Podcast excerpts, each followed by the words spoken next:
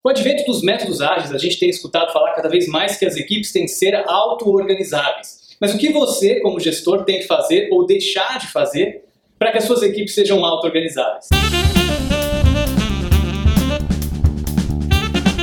A primeira coisa que eu gostaria de compartilhar com você é que auto-organização não é algo novo, não é algo que surgiu agora com o Scrum, com os métodos ágeis. Auto-organização é o que acontece por padrão na natureza. Sistemas imunológicos, bactérias, micro-organismos, quase tudo na natureza é auto-organizado. Então este é um conceito que já vem da biologia, que já vem da complexidade de diversos outros estudos e áreas antes mesmo de a gente trazer isso para a gestão. A auto-organização é tudo aquilo que acontece quando você não coloca uma restrição.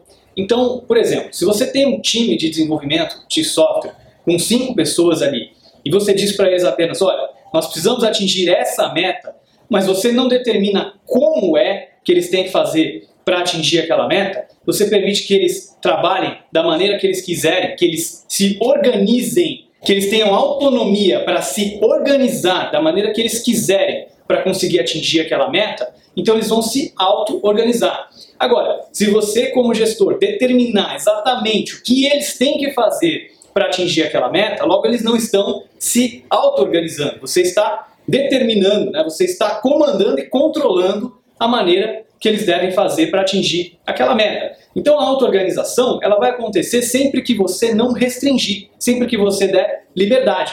Mas isso não significa que você não tem nenhum tipo de gestão ou que você não tem nenhuma restrição.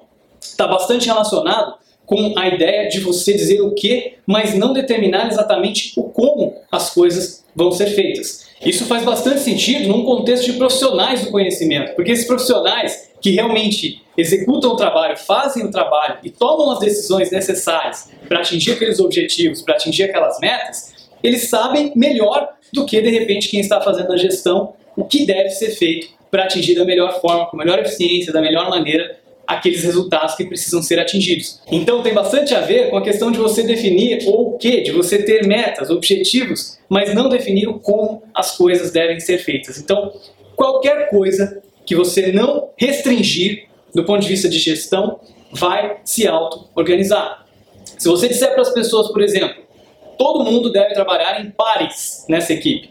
Bom, logo, isso não vai ser algo que será auto-organizado. Todas as pessoas vão trabalhar em pares. Se você disser que não deve trabalhar em pares, você também está determinando. Agora, se você deixar isso livre, em aberto, as pessoas podem se auto-organizar para trabalhar em pares quando quiserem e não trabalhar em pares quando não quiserem.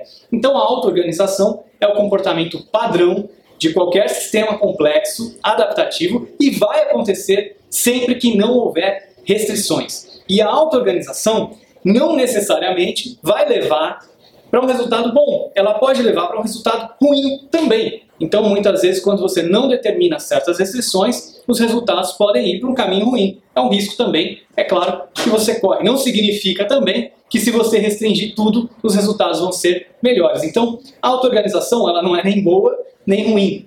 Ela é simplesmente o um comportamento padrão de um sistema complexo, adaptativo e numa equipe de desenvolvimento ágil, a equipe é auto-organizada, justamente, por exemplo, se a gente pegar o método Scrum como referência, as equipes vão se auto-organizar dentro de uma sprint, dentro de uma iteração. Porque diferente dos métodos tradicionais de gestão de software, em que um gerente de projetos determinava o que cada pessoa ia trabalhar, em qual momento, né, com um Gantt chart, tudo determinado já, tudo pré-determinado, no Scrum não. A gente tem um planejamento com um Product Owner, que é o responsável pelo produto, em que ele explica a necessidade do cliente, a gente então fecha um escopo para trabalhar durante uma semana e dentro daquele escopo fechado, a equipe se auto-organiza para poder atingir o objetivo daquela iteração, o objetivo daquela sprint, sem que ninguém determine quem vai fazer o quê, quando, de que maneira. A equipe tem autonomia e a equipe então se auto-organiza. Aonde faz sentido na sua organização ter mais auto-organização.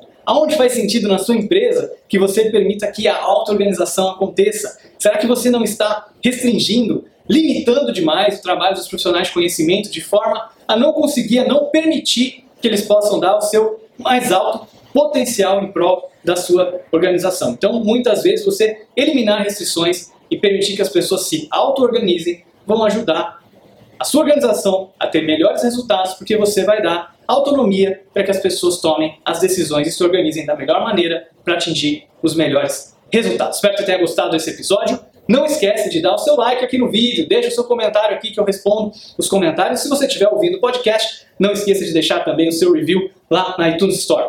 Muito obrigado e até o próximo episódio.